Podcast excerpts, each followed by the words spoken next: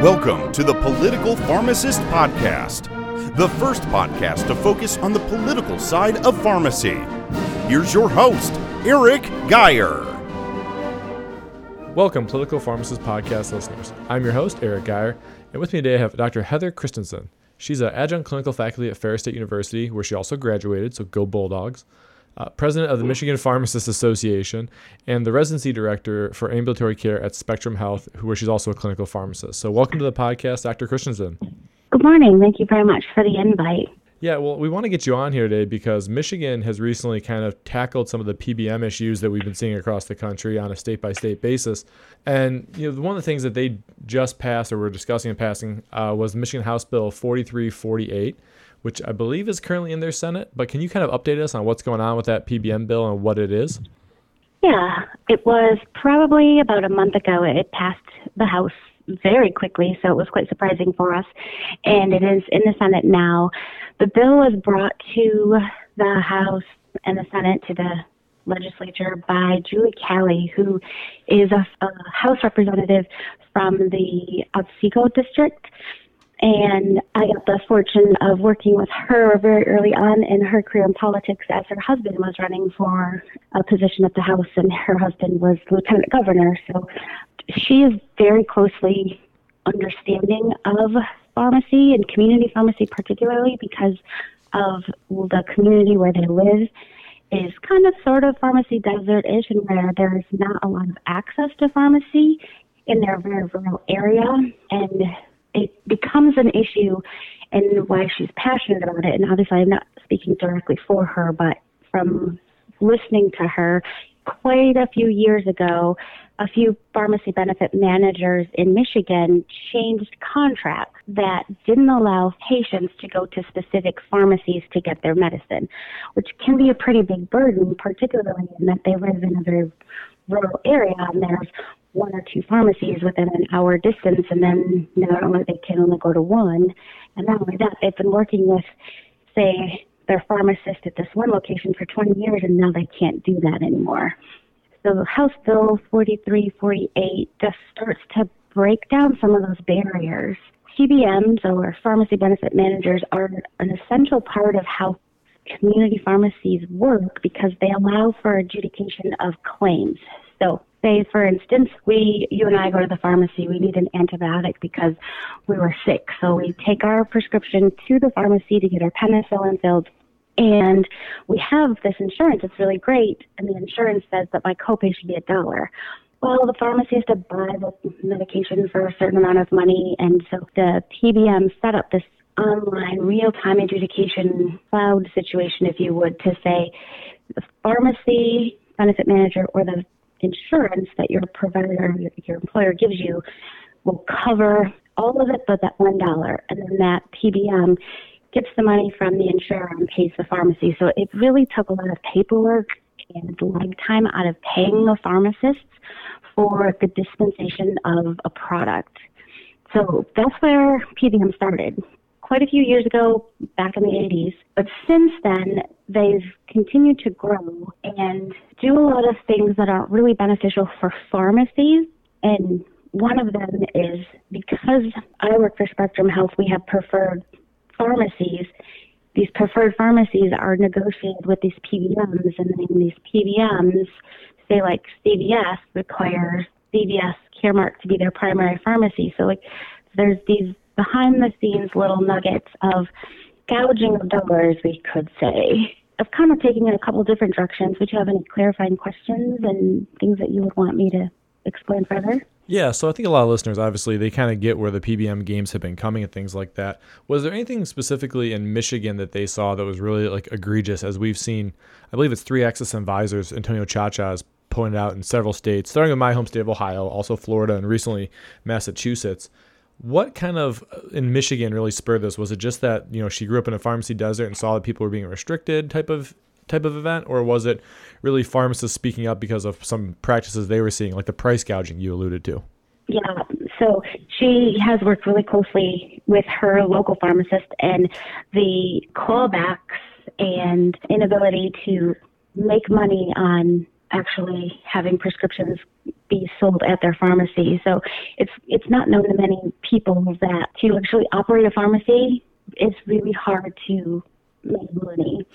One of the things that the PBMs do is the price gouging in the sense of when we used to have paper prescriptions, there used to be a lot more room for error. We have a little bit less room for error now that we're doing a lot more electronic prescriptions. But the PBMs can come back and do an audit of, say, 10 prescriptions out of 100, and if they find one small error on dating or DEAs or anything, they'll take a percentage of that claim back. But what they do is they extrapolate that out for all of the claims that were built in that entire time frame, and then take that money back after the sale and after the situation where the pharmacy has done the dispensation and they have no say in it. So the price gouging is a huge part of what is allowing this 4348 to be a thing. The secondary part is there's issues relative to formularies and patients having access to their medications. PBMs can set formularies that work on their benefit because they get contracts with wholesaler or not wholesalers but manufacturers and the manufacturers say if you make my drug your primary drug on your formulary. I'll give you a discount on the back end so i'll rebate you dollars so that the drug manufacturer gets the sale but then the pbm makes more money. So it in my practice particularly that's a huge piece.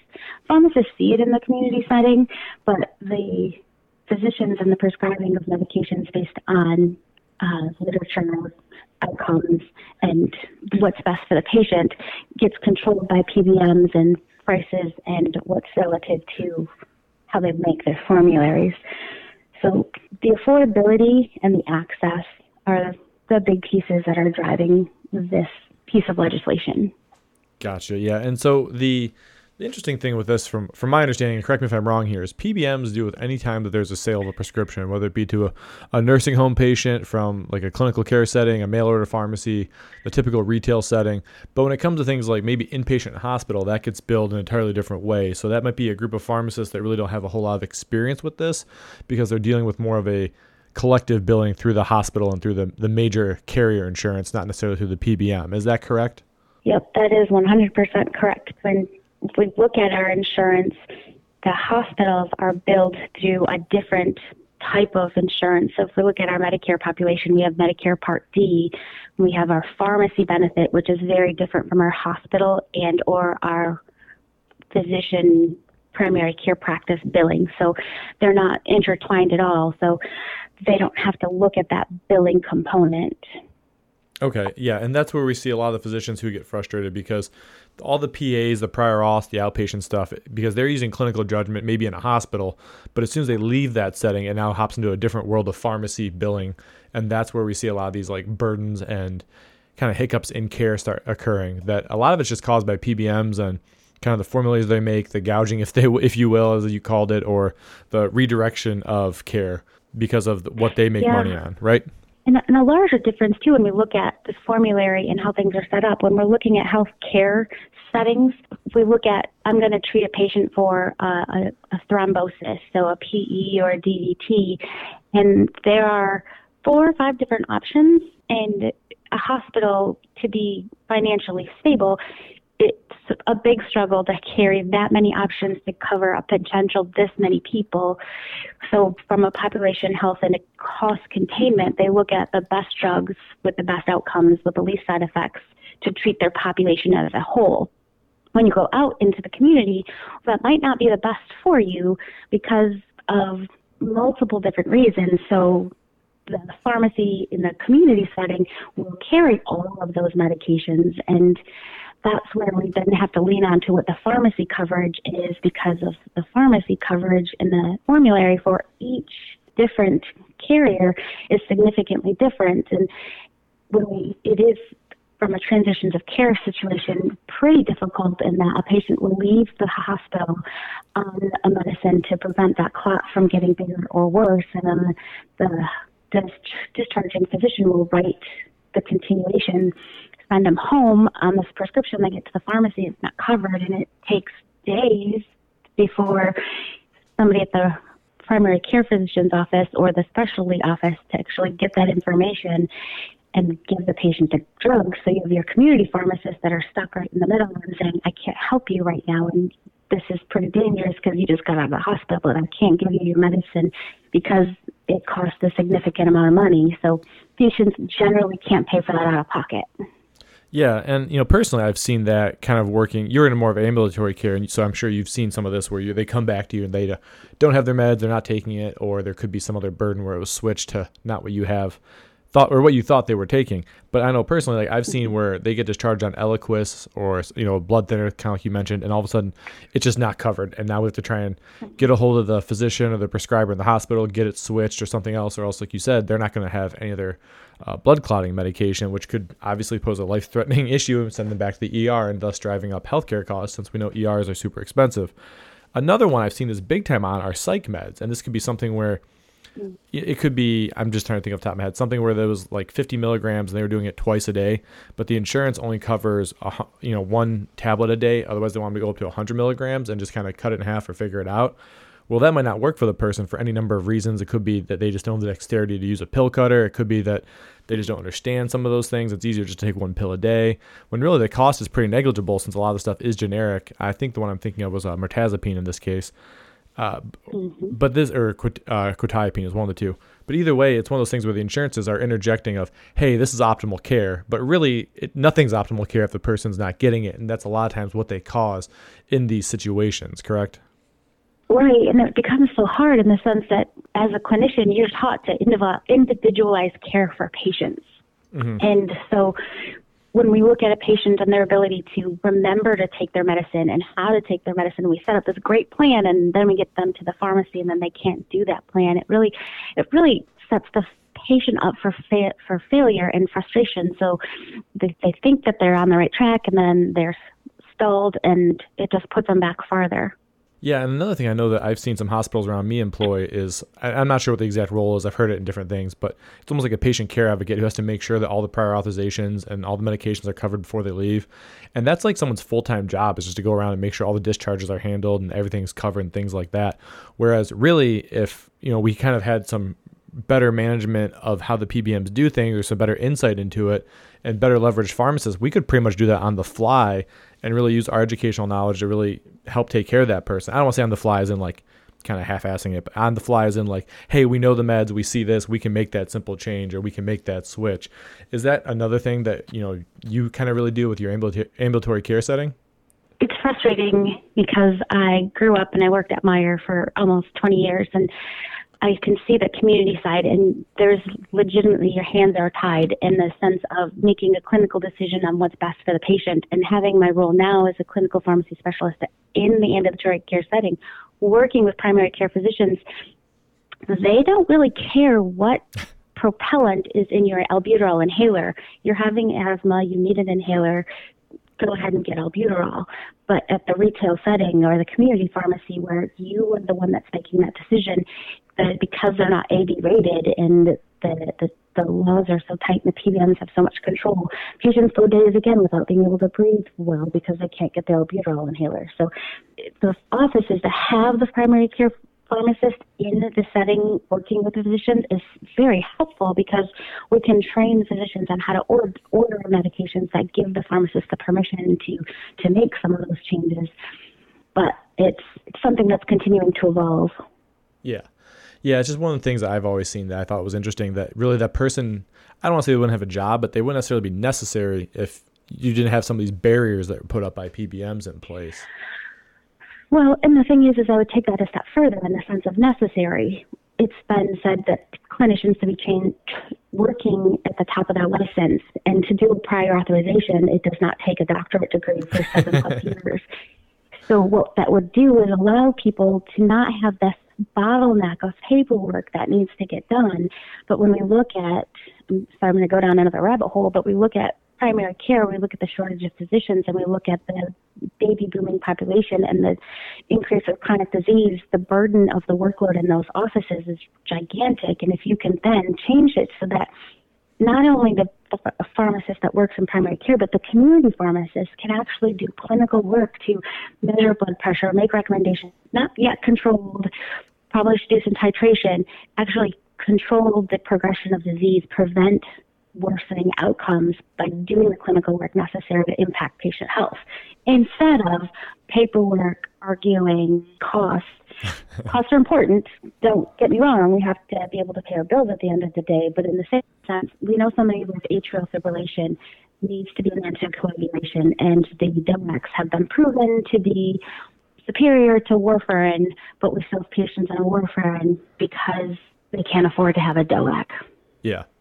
Yeah, I think that's a good call out too. Is obviously costs do matter. That's kind of the backbone of everything we do, but that's also what we're trained to do. And like you said, sometimes it's you rather pay a, dollar or two now to avoid a hundred dollars later in a case of something like that with AFib. So that's a good call out there. One th- mm-hmm. one thing I was curious is when it comes to how what kind of started this PBM bill. We talked about what started it, but was Rutledge PCMA really like a catalyst for this that kind of opened the door wide up since it went 8-0 in favor of uh, Arkansas instead of or Rutledge instead of PCMA? I think it is the springboard to say um, it always takes that like one little piece of sand to kind of just start the flood of information, and it's been a battle that's been fighting for years. So I've been involved in NTA and um, I kind of geek a little bit on politics, so I watch this stuff. And I've been a pharmacist for 15 years, and this whole entire time, it's been a topic.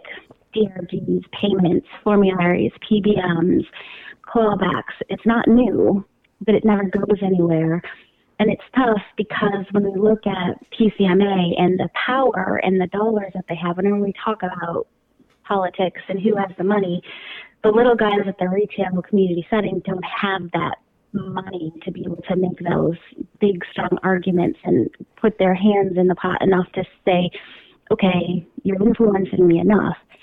So what this Rutledge versus PCMA did was say, okay, what, this really is probably not ethical and is not great for patient care. So it, it, I'm viewing it as just support for those that continue to push this and it's support at the highest level to say, okay, we need to look at these processes and start to make some changes because everybody's saying that the cost of medicine is one of the highest drivers in care, which I disagree with.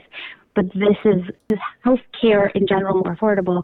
Medications are said to be the most costly, which I don't really agree with. But in the sense of having PBMs, that are one of the few organizations that continue to make money year after year.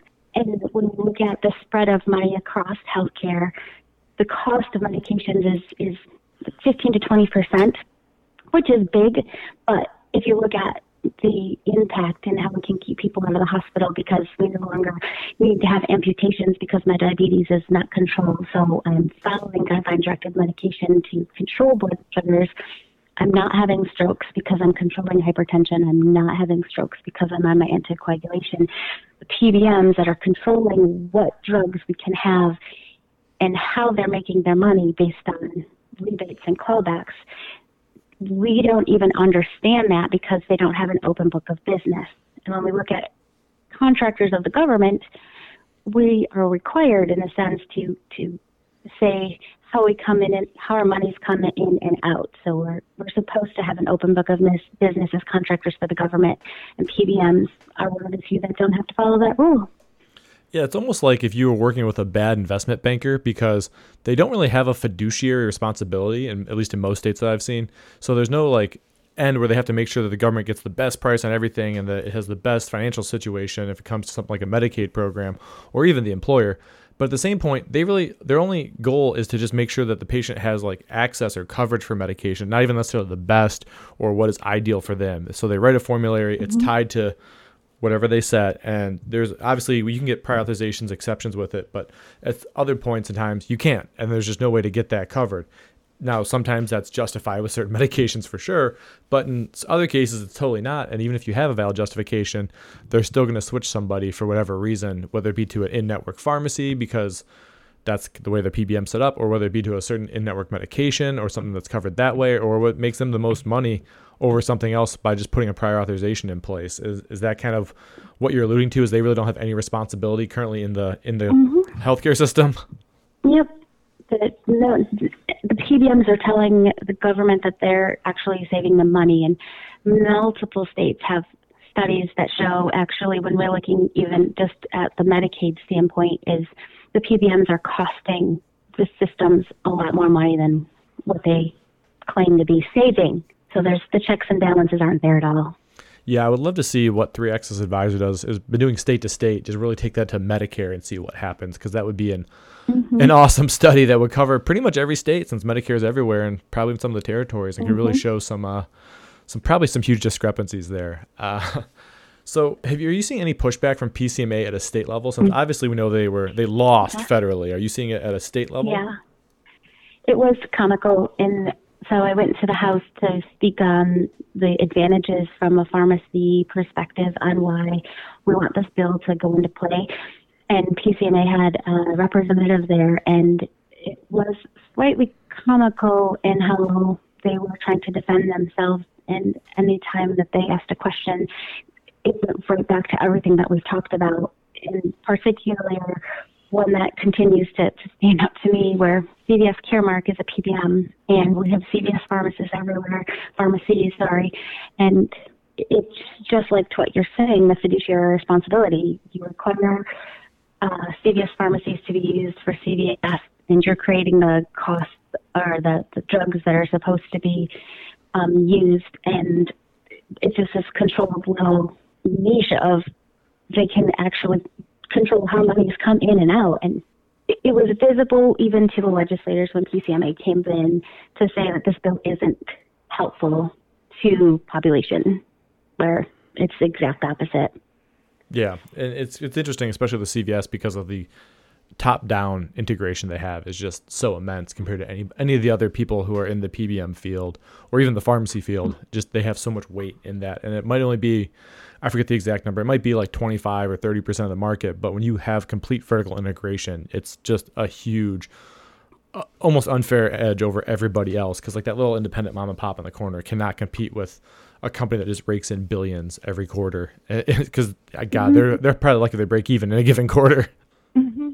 Yeah. So uh, it's it's sad when you look at the, the you look at the little guy and, and just the patient and the, being able to take their medicine, and then you see the people and how much money the organization is making, and then the people at the top are actually making. It's kind of scary.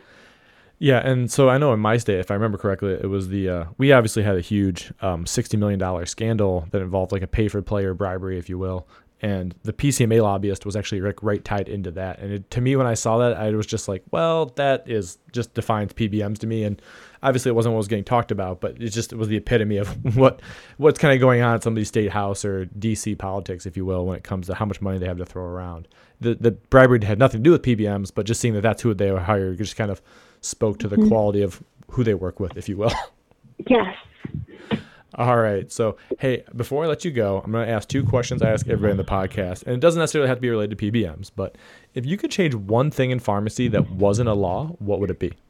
It's tough answering that question in the sense of not being a law. Is working in Michigan, we have a lot of freedom and availability. The thing that I would want to change to allow for that to be sustainable is the uh, the strength and the voice of pharmacists in general. I think a lot of times we want to, from our scientific background, want to be so specific and so correct that we sometimes don't push the envelope to say, why aren't we doing this? Why can't we do this? We get stuck in the everyday of, I need to show up and I need to push from a dispensing standpoint, my, my employer says I have to do this, this, and this, where it's not completely always the right thing in the, the, the end game of patient health and patient outcomes. So I wish that we could have more strengths and vision together as a team to say what's the right thing for the right reason and let's start working toward that versus showing up and working all day. And we're seeing that in some pharmacies now that they're actually getting a lunch break but we hear about workplace conditions and burnout and situations, and it's sad because we get stuck in the idea like, okay, this is my paycheck and this is my life, and I got to show up. But let's just step back and do the right thing for the right reason, and everyone will probably feel a lot better. Yeah, we've seen obviously Ohio dropped a huge uh, workplace study recently, and also California has one out now. I'm interested to see what other states start populating that since it kind of was a very bright light in a dark spot for for Ohio and for mm-hmm. pharmacy. All right, now if you could mm-hmm. change one law in pharmacy, federal or state, what would it be and why? I would like to look at um, AB rated drugs versus therapeutically equivalent alternatives. And it's sad because this is actually probably driven out of exactly PBM.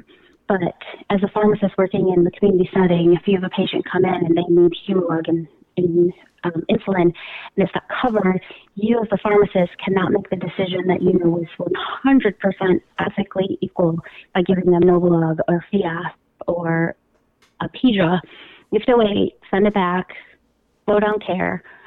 We need to revisit AB rated because therapeutically equivalent is probably a better alternative answer for getting patients their medications. Yeah, insulin, that's such a huge one when it comes to that. When you look at uh, mm-hmm. uh, even your long actings, you know, you got, what is it, Levemir, mm-hmm. uh, Lantus, and Basaglar, which are all pretty similar, if not almost identical. And insurances have different ones on formulary, and then we know the answer. We have to call the mm-hmm. doctor. We have to wait. The person's going without it, mm-hmm. just to get mm-hmm. them what we know they're going to need or get in the end anyway. And that happened to me with a patient that has started new medicine for um, a cancer treatment, which has thrown their blood sugars off. And Friday, prescribed the insulin to get them started.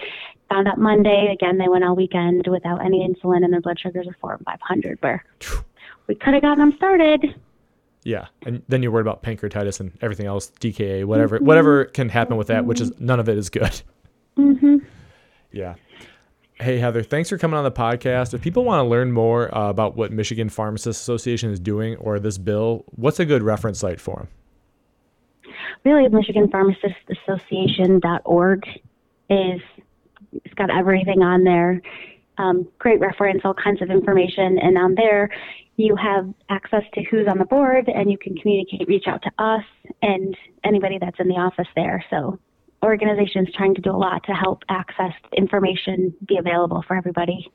Yeah, and just for people who are listening, a lot of these PBM fights right now, and I'm going to have some other people on the podcast, are happening at a state level, which really is being burdened by your state pharmacist association, who are working with other people, obviously. Mm-hmm. But that's why these organizations are so important right now to our profession. So, um, shameless plug: if you're in Michigan, join Michigan Pharmacist Association. It's huge right now. not shameless. It's important. Again, your voice isn't going to be heard if you're not involved, and if you're not there to be part of that voice, we can't make the best decisions that helps you in your practice site. Not shameless. Yeah, I don't important. know what I don't know what your dues are, but down here in Ohio, it's like basically for less than a dollar a day, you can help change pharmacy. To plug the Sarah McLachlan uh, ad, if you will. Well, I know it's. I don't know what we haven't broken down that, but it's less than one percent of your annual income to be a member, and even less than that as a technician. So it it seems like it might be a lot, but it's it's not, and it's necessary because we need to have the infrastructure there to be able to do this work. Yeah. So again, eh, hey, if we get this fixed, we can have a lot better lives for everybody and patients, us, sure. everybody. for sure. Thank you for the work you're doing and inviting me today. Hey, no problem, Heather. Keep up the great work up there in the uh, the state up north, since I really have a hard time saying Michigan. But uh, as always, everyone, thanks for listening to the Political Pharmacist Podcast, your prescription for pharmacy and politics.